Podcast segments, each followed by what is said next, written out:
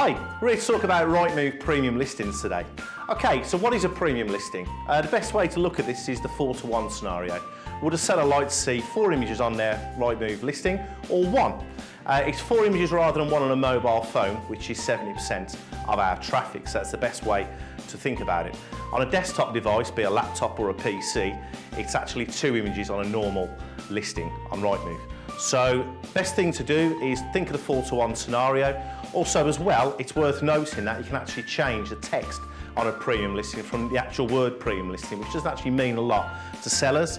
Maybe south, south, south facing garden or close to shops might be more of relevance to the, uh, the property. Also close to schools is quite an important one too. If you have any questions, please let me know. Look forward to speaking to you soon. Thank you.